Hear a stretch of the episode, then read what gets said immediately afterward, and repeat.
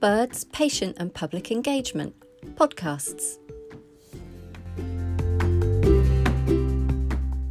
Hello, and welcome back to episode three in our podcast series about psoriatic arthritis.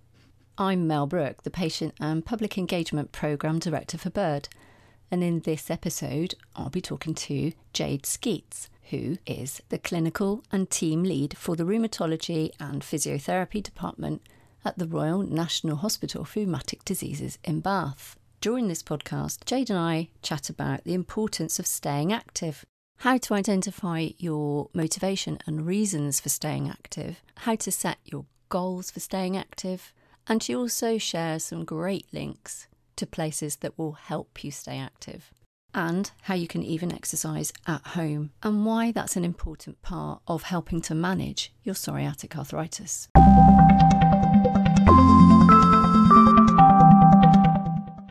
Hello, Jade. Thank you so much for joining us today again for another podcast. And this time we're going to be talking about psoriatic arthritis and physiotherapy. Brilliant, Mel. Thanks for having me back. It's a pleasure. So, I thought we'd start off by just having a general catch up on the difference that exercise can make to someone's life, someone with psoriatic arthritis. How much difference can regular exercise make to someone's general fitness and well-being in your opinion? Great question. And I think I probably draw on experience from working with people. Sure, there's lots of information out there that tells us being more active and physically active is a great idea. But when I meet patients, I really want to understand what is affecting them and what their goals are. Mm. Um, I think if we think about psoriatic arthritis and how it may affect people, we know that pain, swelling, stiffness, fatigue, poor sleep, all of these things can really affect how much people feel they can be active. Mm. and and if those things are, are happening for people it can really uh, impact on their physical ability to do things or how much they do. So over time a lot of people um, lose their fitness and their strength and uh, their energy levels. And I guess we can see that that is really going to impact on how somebody can live their lives. Mm. Um, I think if we then think about working with people and, and, considering what their goals are, how how can it impact and how can it improve things? Well, I mean there there are so many known benefits or potential benefits of physical activity, and um, if we consider the statistics, the evidence out there. I mean, the decrease in the likelihood of developing certain cancers, fracturing their hip, decreasing the likelihood of developing or um, having problems with diabetes, mm. um, their mental well being. And cardiovascular, uh, so heart and lung fitness. I mean, there are so many benefits to being physically active. But actually, Mel, if I think about it, what I really turn to is what people have told us helps mm. them and um, I, I, really still hang on to some of those great stories that come out of working from people with psoriatic arthritis and and that I've heard people say that they can now pick up both of their children at the same time when they couldn't even really contemplate picking up one child at a time mm. or they used to rely on somebody else to help them open jars and now they can do it themselves mm-hmm. or they to sit always on the lower deck of the bus because they didn't feel they had the confidence to climb up the stairs. I, I think what is the difference that we can make? Well, sure, strength, physical fitness, um, maybe mental well being, and, and their ability to sleep and feel refreshed, all of these things could be influenced.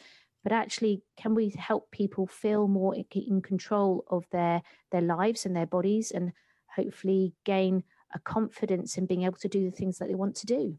Mm. I mean, it sounds like small wins, doesn't it? Things like being able to open a jar, but it's empowering. It keeps your independence going. So it's not a small thing. It just, it probably is to someone who's perfectly healthy, but to someone who hasn't been able to do that for ages, that's a win in my book. Definitely. And I, I think that's where we really want to, whatever it is, if we're discussing physical activity and the benefits, we want to get to know the person and see what might be helpful for that person to consider being their targets and goals. Mm. And, you know, the point about whether or not you can go up to the top deck of a bus, I mean, again, that's it's just having that small pleasure and the ability to attain that, isn't it? Like you get such a better view when you're sat at the top of a bus. definitely. And it's choice it's choice. Yeah. Not, not feeling limited in how mm. you go about living your life thinking i can't do that bit i can't. Well actually i'll choose whether i decide to sit top deck or on the lower deck today. Mm. yeah. It's about not feeling over compromised isn't it by your condition? So right. yeah it's good stories. So if people don't exercise what happens? I mean do their muscles get weaker? Do they obviously they lose some mobility because you stiffen up, don't you? Yeah, that's right, Mel. And uh, I think it's fairly, hopefully, it's fairly well known. I think we're we're talking about it a lot more in in social media and in the news. But actually, if we don't push our bodies, if we don't test ourselves and and do nothing else, over the age of, and I'll, I'll quite an unfortunate age, which is 40. But over the age of 40, things start to change in our bodies. Mm. Um, our bones will naturally become less sturdy. Um, so th- things like osteoporosis start to become a potential problem for people, mm. and our muscles start to decline. Um, so that that old phrase, which um, that that you don't use it, you lose it, is actually true. Mm. Um, we know that we need to test our muscles to keep fitness and to keep strength in them and so the the power of the potential for keeping active the power the power of keeping active can't be underestimated in that respect mm. and the thing is 40 is not old so you're not associating yourself with being old at that age. You're still quite active. You've probably, you know, you've got all kinds of things going on. But if the fact is that physically, this is where your body starts to change, yeah, then it's important to recognize that, isn't it, as a marker, yeah. not not just as a marker of oh, I'm getting old, but a marker of okay, things are going to be changing now, and I need to keep on top of them. Definitely. And I'm mm. sure it's been touched on in the, the podcast series on osteoporosis. But the mm. more we can do about our bone health before the age of 40, the better our bone health peak is going to be. So we're already standing ourselves in better stead. So it's never too early to start thinking about uh, becoming fitter and stronger and and trying to do the right things for our body to test it in the best possible way to to main, maintain good bone and, and muscle health. But equally it's never too late. It's never too late to begin. I have worked with plenty of people who've come through in their middle and later ages who have not been testing their bodies have then started to try and work on an aspect of their fitness in some way. And have made great achievements and, and, and found great benefit from that. Yeah, it is difficult because usually that's a really busy, you know, your middle years are a really busy time mm. in life. And it is easy for things like self care to be slightly neglected and, and things like yeah. exercise go off the radar very quickly, don't they? But yeah. So the message is an important one, mm. regardless of whether you've got a rheumatic condition. Definitely, absolutely. You know, the more we can do for our own health, the better for anybody mm. even more so if you've got psoriatic arthritis, for example. Yeah, I mean, to go back to people with psoriatic arthritis, is there a, some sort of typical profile of you that when people are getting referred to you from their consultants and they, you know, they're coming through to therapies, are there typical problems that they're facing? I think that's a difficult question. I personally, as clinicians, and I know my colleagues would say the same, we treat people as individuals. Mm yes, of course, people with psoriatic arthritis share common features in things that may affect them. So, the joint disease, the skin. Um, with inflammatory disease can come fatigue and perhaps sleep disruption as well. Mm. Um, so yes, there are common things that people may report to us, and and if we think about the joints, uh, I guess as a physio, I'm drawn perhaps more to the joints, but pain, stiffness, swelling, all of these things may lend themselves to muscles not being so fit around the area and the person generally not being quite so fit mm. because they have not felt or been able to do what they wanted to do. Um, mm. But is there a, a, are there typical problem areas? I would say it, it varies, mm. and and this is where it's really important that we can try to get to know people's individual situations because everybody's um, demands on their fitness varies depending on what they do. That's so true. how they mm. go about their daily routine, how, whether they are in, in some sort of work or um, um, volunteering or, or they're participating in certain types of activities. Mm. Um, all of these things mean that everyone's fitness requirements um, or, or what they need from their bodies is different. Yeah, that makes sense. So whatever they're doing in their life can affect whatever joints are potentially yeah. flaring or being used more. Yeah, that does make sense. Yeah. So what would you say are we talked about, you know, time as a barrier to exercising. What are the other things we talked about? We talked about fatigue and sleep issues. Mm. Are there hmm. other things in there that contribute? Yeah. I mean, well, pain, fatigue. Um, I guess those are the physical sides of things. Mm. I think I think I I see a lot of people in terms of confidence as well. Um, in in how confident they are that their body could do that sort of activity. If we're mm-hmm. thinking about physical activity and exercise, um, motivation and and perhaps part of that is also understanding the reasons why it could be helpful. I think motivation is sometimes within because we want to meet a target, but part of that also perhaps his motivation is because I could see it could do something helpful for me. Mm. Um, so perhaps a part of our role as well is is sharing some of those messages of positivity about the brilliant reasons why physical activity could be a great thing for people to to try and explore and participate in. Mm. Um, I think some of it is also about access and support and and you know the pandemic has been a real challenge for people. We we've met a lot of patients, uh, a lot of people who had classes set up or uh, they were going to the gym or they were meeting people to do certain activities and a lot of that has been really hampered in the last year, hasn't it? Yeah, absolutely. Yeah, I've heard that so much that they can't go to their Pilates class or, mm. you know, do the usual exercise classes that they would do. Yeah. So the world's got inventive and, we, and we've gone remote. Um, but not remote, remote. So virtual doesn't suit everybody. Computers, technology, even just that engagement, because actually part of it was also being around others and perhaps going and doing something. Uh, I think that's a all of these factors kind of interplay in in whether somebody wants to or feels they can participate in something or not. Mm. And having fun when you're doing it with a group, you're normally, you know, like you said, the socializing aspect of it, and you're having fun. So you're not really noticing the hard work side of it. So I think that's really helpful. And that's something that's not happening, isn't it, at the moment with all yeah. the remote? Yeah. Exactly. Yeah. You talked about joint pains and stiffness and things like that, swelling that can affect someone's confidence. Is that because of the pain that they might go through? Yeah, I think pain, and, and we know that swelling can really um, inhibit muscle. Mm. So actually, when when the pain inhibits the muscles around the area, um, then when you go to try and do stuff, it's even harder to do it. So there's there's a bit of a vicious cycle woven into inflammatory flares that I guess we want to start to recognize really early if we can and, and try and help people um, prevent from occurring. Mm. We know this can occur really early in disease stages, particularly there's there's evidence in rheumatoid arthritis it occurs early, but we don't know enough about the other inflammatory diseases, but probably could presume that it's going to be similar. Mm. Um, that that early stiffness, fatigue, and pain is going to stop people from doing things. So they're going to get weaker. It's going to be harder. Mm. Yeah, I mean, if you've got really badly swollen knee or something, you're not going to be able to bend it or cycle or do some exercises, are you? No, no. And even just that swelling being present in a joint inhibits the muscles in the area from working. Mm. So naturally, they will waste a bit.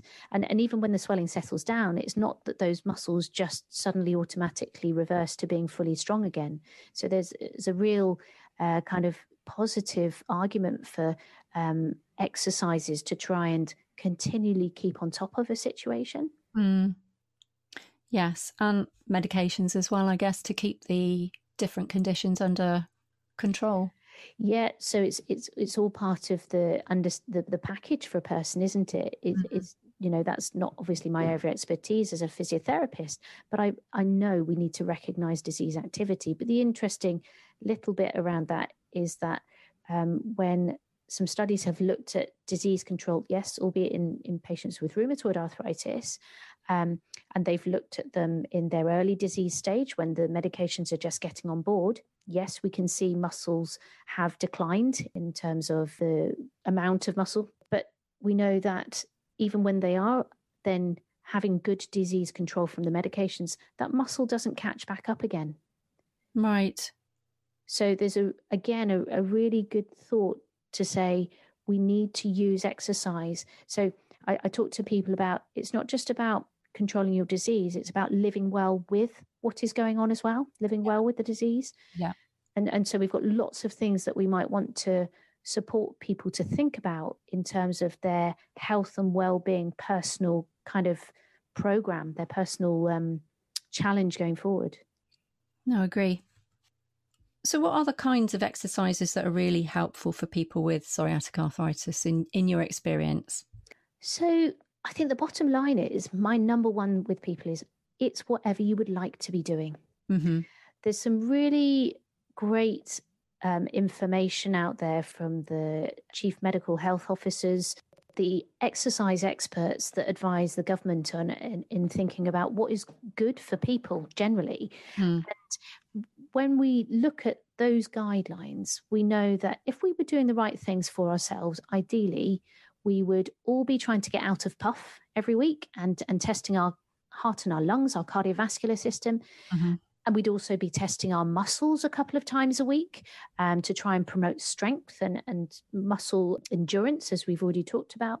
Mm-hmm. And we'd also be wanting to work on our balance and make sure our balance um, is as good as it could be. And, and that's person dependent. You know, a couple of times a week is the recommendation, but for some people, working on it daily is really important. Mm-hmm. What is useful for people with psoriatic arthritis is all of the above, all of the same. Okay. But I think the most important thing that we start to think about is what matters to that person. What would they like to spend their time doing?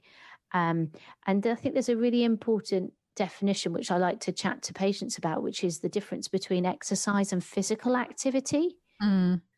Um, when we think about exercise, exercise can can sometimes be a bit of a daunting word to some people. I was I was chatting to some patients about it yesterday, and and generally they screwed their noses up a little bit, just weren't quite sure about the concept of exercise, uh, knowing that they had fa- fatigue and and pains. Um, but actually, exercise is a ring fenced activity. It's it's something you do with a specific purpose in mind. Uh, mm. Uh, you're either trying to strengthen, or you're improving your balance, or you're working on your physical and, and cardiovascular fitness. And and so I guess people think of exercise in terms of classes or going to the gym and doing weights or, or going for a bike ride. But physical activity encompasses exercise, but you're starting to think about any activity that gets you moving and shifting and doing stuff. Mm. And I think that can be really helpful to think about when we're considering what exercise is recommended, because it really opens up lots of avenues. Mm you can think about anything you know if it's gardening that it, it takes your fancy or or you enjoy housework uh, i'm not sure i ever enjoy housework but some people do enjoy housework mm-hmm. um, it's whatever um, gets you moving something that gets you out of puff something that gets you maybe lifting and shifting and moving loads so carrying the shopping home start can start to be a physical activity um, and i think that this is where we then want to start to consider what does that person want to spend their time doing? Or what do they want to achieve? Yes. So if Absolutely. it's gardening, they want to be able to, you know, to have a good grip on the gardening tools or right. have the muscular strength to be able to do the digging. Yeah, digging or chopping bushes or something. Exactly. Mm. And, and so you can treat gardening as that activity that they want to work on, and you can use that as the way of building up the strength and fitness for that activity. Mm. Or you could steer it and try and do some exercises specifically to promote their grip strength or their ability to push and dig and move loads so that when they go and do the gardening, it feels easier. Mm. And I guess it depends on that approach the person would like to take. Yeah. Yes. And things just like being able to get down on your knees and get back up easily. Yeah. That's really important, isn't it? You lose that ability and you're quite inhibited, especially yes. something like gardening. Yes, yes. And so is it is it mobility? Is it movement in the joints that is stopping that? Is it strength of of lifting your body weight up off the floor and propelling yourself away from the floor? And so, is it practicing that? So, there's the physios uh, sometimes work at practicing that specific activity by breaking it down into s- small tasks, mm. or is it that we need to work on strength so that you have the ability in your muscles to propel yourself in the way that you need to? Mm. And I guess for people with psoriatic arthritis as well, we have to always be mindful of skin issues that might also be preventing some of their ability to exercise. Yeah, I've had people talk to us about um, worried about sweating and um, um, clothing and th- how that may irritate their skin further. Mm. And these are all things that we just need to consider when we think about what is right for a person, how they would like to, if they would like to, get more active. Mm. And what about feet, Jade? What can be done, or what what do you commonly tell people, or give them advice about? Yeah, uh, when we're thinking about feet, I guess we consider footwear. Um, depends on the type of activity mm-hmm. and depends on what the foot problems are.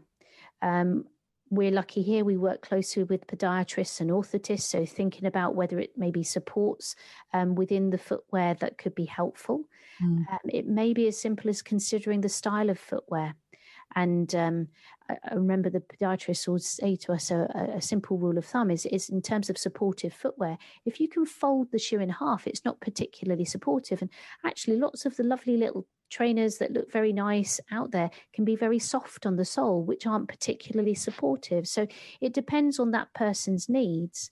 Um, we would probably have a, an individual discussion as to whether there are um, certain problems. So in psoriatic arthritis, particularly um, problems with the enthesis, so where the tendon attaches onto bone or even tendons themselves can be contributing factors to their symptoms and their pains. Mm.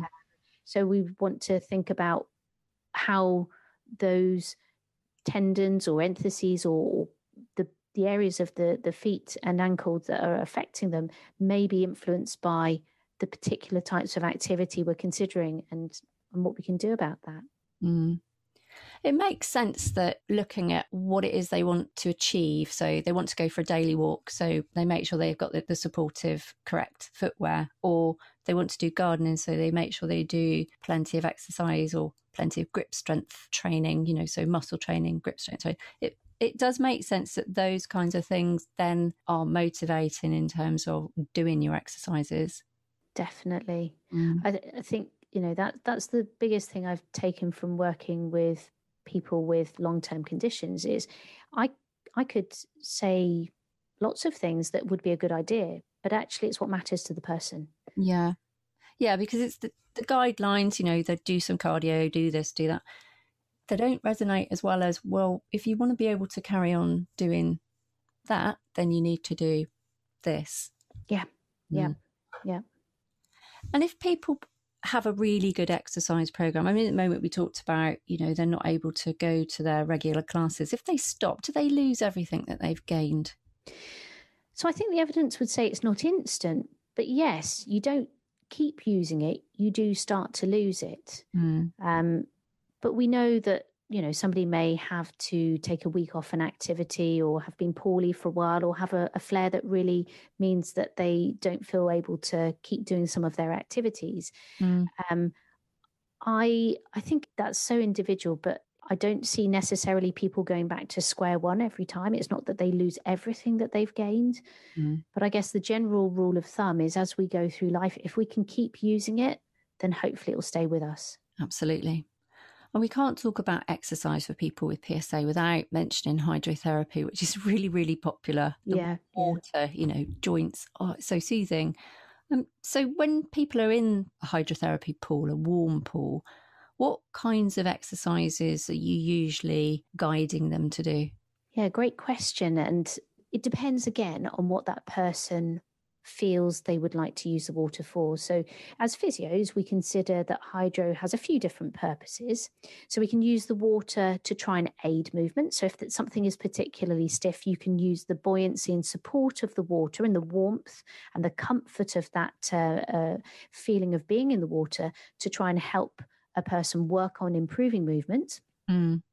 We can think about where something is stiff but may benefit from a stretch, we can use the buoyancy of the water. So that's sometimes where we tend to using floats and, and see if we can gain a bit of movement and flexibility by using floats to have a bit of stretch or a, a gentle pull on the movement. We can use the resistance of the water. And I think that's something we we quite often do is get people exercising against the the pressure of the water mm. um, which never feels quite as hard as it does on land, but it's possibly working you even harder than it is on land. And I think between the the slight weightlessness from the water, but the warmth uh, and therefore uh, the kind of nervous system effects that that promotes, so the depression of the pain experience, we can use resistance to try and work somebody harder, but in a more comfortable environment. Mm. But I, but I think the other thing that I often really turn to as well is people find being in the warmer water relaxing. Yeah if they can get a bit of a break from the symptoms that they're experiencing, the experience of the support and the weightlessness, uh, we really often use the time to um, coach people in a bit of relaxation in the water as well. So, not just about using it as a, um, a tough exercise method, but enjoying the sensation of being in the water and making the most of the fact that that also gives people's minds a bit of a break sometimes. Mm. Yeah, because especially if you've had a lot of pain or you're very stiff, you you're carrying a lot of extra tension, aren't you? You just you yeah. stiffen up just because you're carrying all that pain. So yeah. I think that is a major factor in why exercising or just being in warm water is is so soothing and so enjoyable. Definitely. Yeah, I think mm. that's one of the privileges of being able to offer hydrotherapy here is when people walk into the water, you often just see them, they lighten.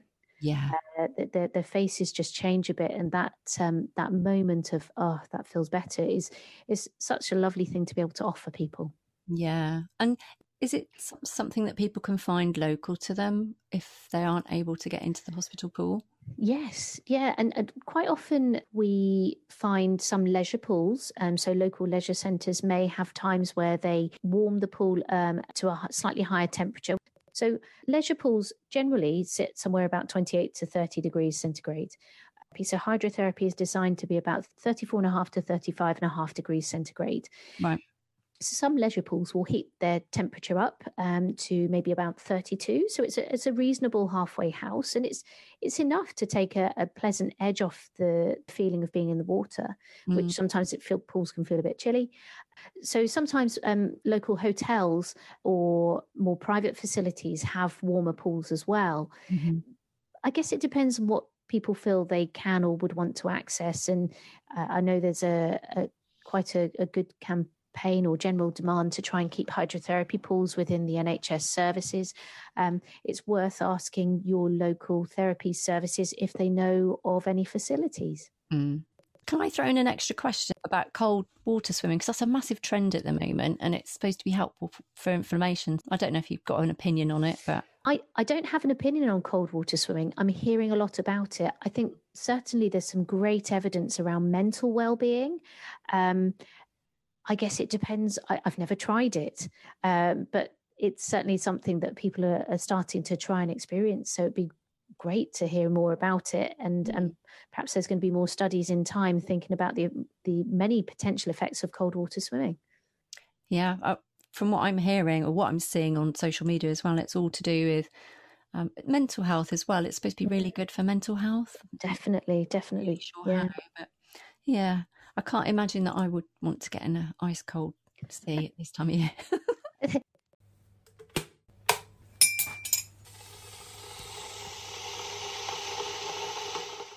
Time for a quick cuppa and a stretch. While you've got the kettle on, I'd like to just mention our new text and donate service that will help us to fund these podcasts. All you'd need to do is text BIRD to 70460 to donate £5. This costs £5 plus a standard rate message. Thanks for your support. So, if someone's listening to this podcast and they know they need to get more active, but they're not quite sure where to start, what, what would you say to them? So, I tend to start with two two things. Mm-hmm. No, number one, um, think about what you would like to spend your time doing. And is that activity or exercise form, is it important to you? Would you like to spend some time doing it? Because if you're gonna if you're gonna do something, if you're going to commit to it and you want to spend time doing it, hopefully you're more likely to manage that. Mm. Um, so I think looking at the the importance of that that activity and your desire to want to do that activity, those those are the first things I get people to consider. So going back to what we were talking about earlier about maybe mm. thinking about your lifestyle, what it is you want to achieve as your motivator. Absolutely. Mm-hmm. Um, we we sometimes get people to grade it on a, a, zero to ten scale when you when you're thinking about goal setting. Um, thinking about a zero to 10 scale where zero is it's not at all important it doesn't matter to me where 10 is then it's incredibly important. I really want to do it. Mm. and generally we say to people that so the, the evidence would say if you're thinking about the numbers um, seven or more out of 10 means it's a pretty good goal pretty good pass mark. Hopefully you're going to want to stick to it. Yeah. If you're then thinking about the achievability of something how likely am I to be able to set this, to manage this target? And, and we start to talk about SMART goal setting. So people might have heard of the SMART acronym, where you're thinking about is this target specific? Is it measurable? Is it achievable? Is it realistic? And is it timely or time bound? Mm. So you're starting to try and construct a target that is really um, easy to decide whether you did or didn't manage it. Mm. And doable exactly, exactly. And so I guess an example of a, a non-smart goal would be I want to be fitter. It's it's very wide. Where do you begin with that? Mm, it's a bit broad. Yeah, but if you think about uh, maybe a smart target of I would like to build up my walking ability, so I'm going to go for a walk two times this week for 10 minutes. Mm. And and so when you start to think about that more defined goal, you can then again grade is it achievable or not on that zero to 10 scale, where zero is not achievable, 10 is absolutely achievable. And can I again hit that seven or more out of 10 feeling about it? Mm. And, so and being achieve, achievable is really important, isn't it? Because that's your that's your win at the end of having exercised towards it. So you've got to have that sense of satisfaction, haven't you? Exactly. And and I think one of the most unhelpful things is is when we set ourselves targets people do it all the time i do it all the time that aren't that achievable. Mm. and then it, you never quite manage to tick it off. And the sense of satisfaction of being able to tick something off is really important. It's a really motivating factor isn't it? Yeah. Yeah i agree. Yeah. And i think the other tips i would say in terms of okay set your goal at the right level but think local think cost effective writing it down as a goal or sharing it if you can with somebody. That verbal commitment or written commitment to saying this is my target can be really helpful. Mm. if it's possible thinking about doing it with somebody else or telling somebody about it. But again just picking something you want to spend your time doing. Or as you said it serves you a good purpose. It's it's taking you towards a bigger goal. Yeah and how does tech help? Because a lot of people now they will use an app or you know a, mm. a smartwatch or a gadget. Is that the is that the kind of motivating and reward thing by seeing? Because a lot of them have little noises and things yeah. ping up that tell you you've done well. Yeah. And I think it depends on the individual. I think there's a lot of research and a lot of thought going around what we call wearables, wearable technology. Mm. So on the wrist or, um, uh, you know, apps or that sit on our, our phones if we have them in our pocket.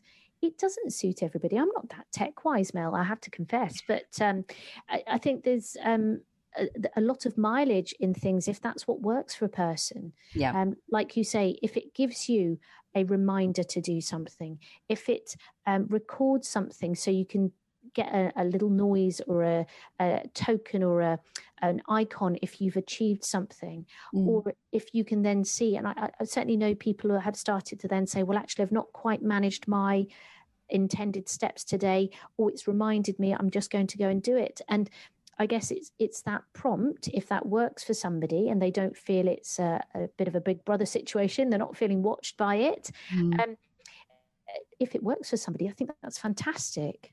Yeah, I think you probably have to figure out whether or not you're motivated by it or unmotivated by it. Because if you look, mm. you know, if you get the reminders and you think, oh, I haven't done my steps today, and then the next day I haven't done my steps today, or whatever it is, that, right. that actually could be demotivating, couldn't it? Yeah, yeah. So again, it's an individual. What mm. suits that person? Yeah. Mm. I think it's really interesting, Jade. You've come up with some really good points in terms of someone's motivation and purpose and their sense of achievement through having those two things that might just put a mm-hmm. different spin on it for people to to get them to think about exercise and where they're getting it. And another thing I think is probably quite important is to recognize where you are already getting it. You know, daily dog walk, that's exercise, isn't it?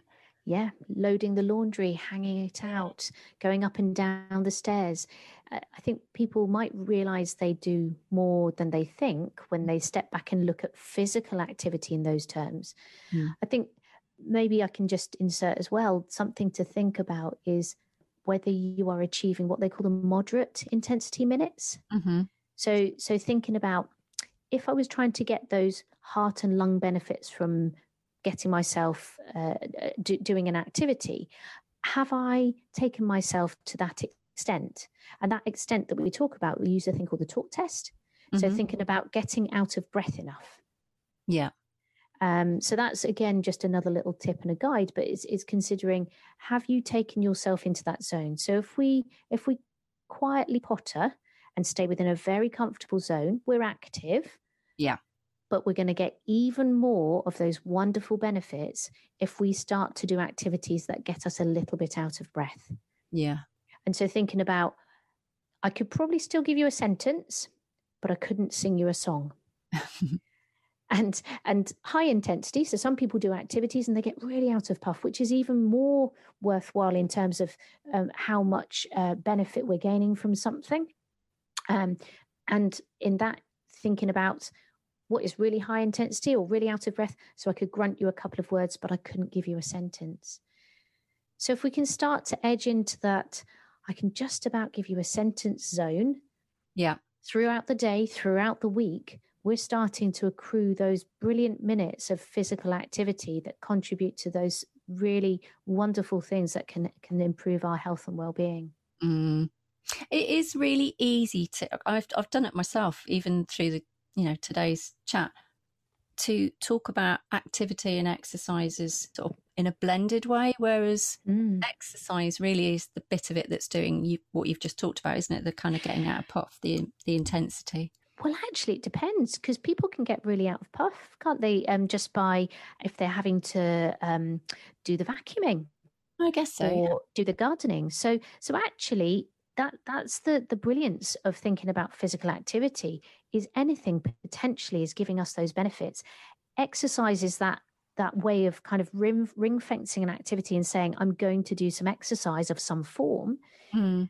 but um, probably a lot more contributes to our health and fitness than we realize we're doing which is is is, is great news i think absolutely yeah so we're probably doing more than we think aren't we yeah mm. and where can people go to find more inspiration and advice after our podcast chat so, where to turn? Well, I think, you know, there's so much online nowadays. So, if people use the internet, um, you, you can Google yoga sessions, Pilates sessions, um, exercise sessions, if that's if that's mm-hmm. the sort of thing people would like to do. Mm-hmm the NHS has a, a, a, really helpful website called the NHS Fitness Studio. And within that, there are lots of exercise videos um, thinking about relaxation sessions. Seated yoga, Pilates, standing yoga, Pilates, um, strengthening exercises for different parts of the body, and, and general fitness and cardiovascular exercise as well. Mm-hmm if it's stretches and movements, particular perhaps to people with psoriatic arthritis, if people have the related uh, spondyloarthritis, so spine related inflammation and stiffness, the NAS website, National Axial Spondyloarthritis Society, has some great um, resources there. Mm-hmm. And people, if people are thinking about bone health and fitness, and whilst I, I know again we're talking to people, perhaps talking to people that have psoriatic arthritis, but some people may be aware of their bone health if they have been on steroids for a period of time, or if they um, have a family history of osteoporosis, or know that their um, bone health is not perhaps as optimal as it could be. The Royal Osteoporosis Society website again has some great resources and um, exercise ideas for bone health. Yeah. I think there's a lot online yes. nowadays, you know, versus arthritis um, is a, another website and has some exercise ideas.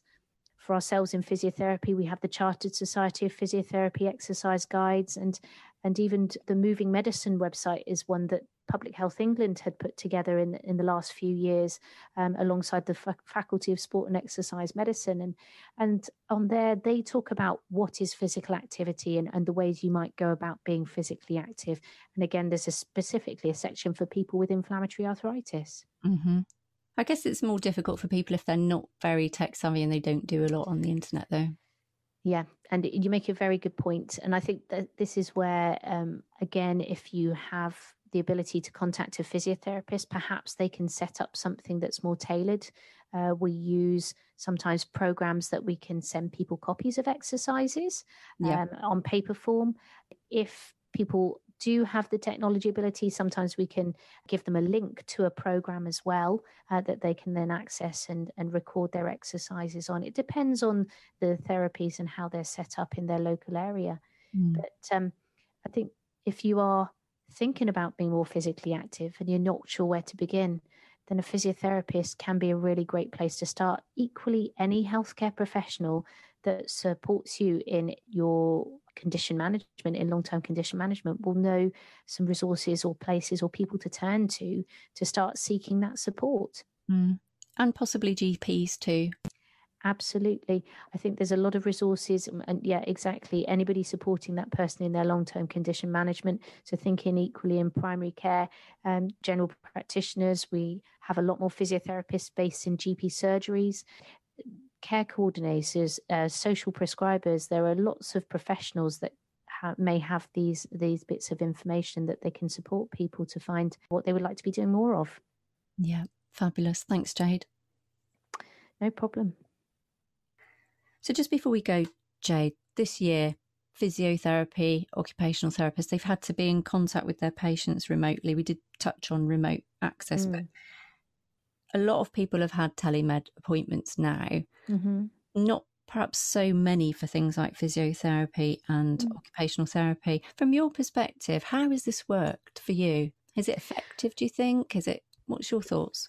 So I can only give my therapist mm. perspective. I'd actually love to hear more from our patients, and that's something that we've talked about trying to find out more about our patients' opinions on whether they feel it's worked for them. Um, but I think what we have realized as therapists is we can do more than we thought. So yes. we felt we needed to see people in person, and there is always a benefit to that. But actually, there are definite um, benefits to having this remote um, way of interacting with people, whether it be over um, telephone or using the video based calling systems, which I think are, are, pretty commonplace in the NHS since the pandemic now. We realize that maybe traveling to an appointment, yeah. Um, if fatigue is a particular challenge, um, transportation, um, lots of factors may mean that coming to appointments has been managed and and people have worked around it perhaps we don't need to work around it in quite the same way that we used to because we have other options mm. and actually as a therapist i think we can do a pretty good job of exploring people's needs and challenges and goals and aims over the telephone or over a video call Mm-hmm. The video enables us to see people moving in their own environment as well, which I think has its bonuses because you can work around what a person is able to do in their home environment and look at things in perhaps a much more practical way.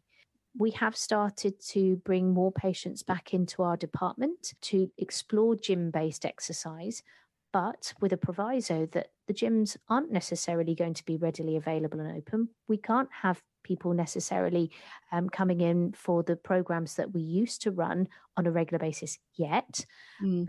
Can we transform that and make sure it's something that they can do in their home environment? Definitely, which mm. we were doing before, but we were doing perhaps less of because we had the luxury of people being able to come in.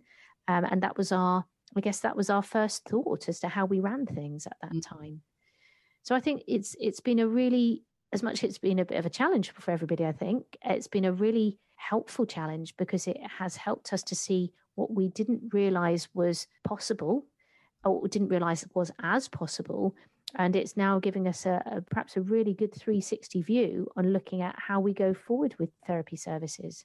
Yeah, so you, you can see that it's really got a place then. It's there's still a place for it even when the pandemic's over and everything can go back to normal yeah i i'm pretty certain i speak certainly on behalf of my colleagues when i say we want to speak to our patients and find out what they would like from us and how they would like our services to be but choice yeah. is is now enabled which is fantastic and i can't see us letting go of that. No absolutely and i guess it isn't always about being in a gym it's no. what should we coin a new phrase home space exercising. Absolutely oh, oh i like it yes definitely hashtag that All right. Well, thanks, Jade. It's been great chatting to you again today. No doubt we'll speak again in the future about other aspects of physiotherapy and other conditions. Brilliant. Thanks for having me back. Great to speak to you today, Mel. Thank you.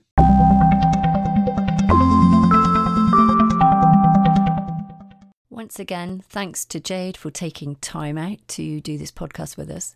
We hope you found it useful and that you will listen in to all the other episodes in this podcast series about psoriatic arthritis. You can sign up to hear about all of our podcasts and our patient engagement research opportunities by joining our mailing list. Just send an email to admin at birdbath.org.uk, and that address will also be in the show notes. We would also like to thank Healthwatch Bath and North East Somerset for helping to fund this podcast.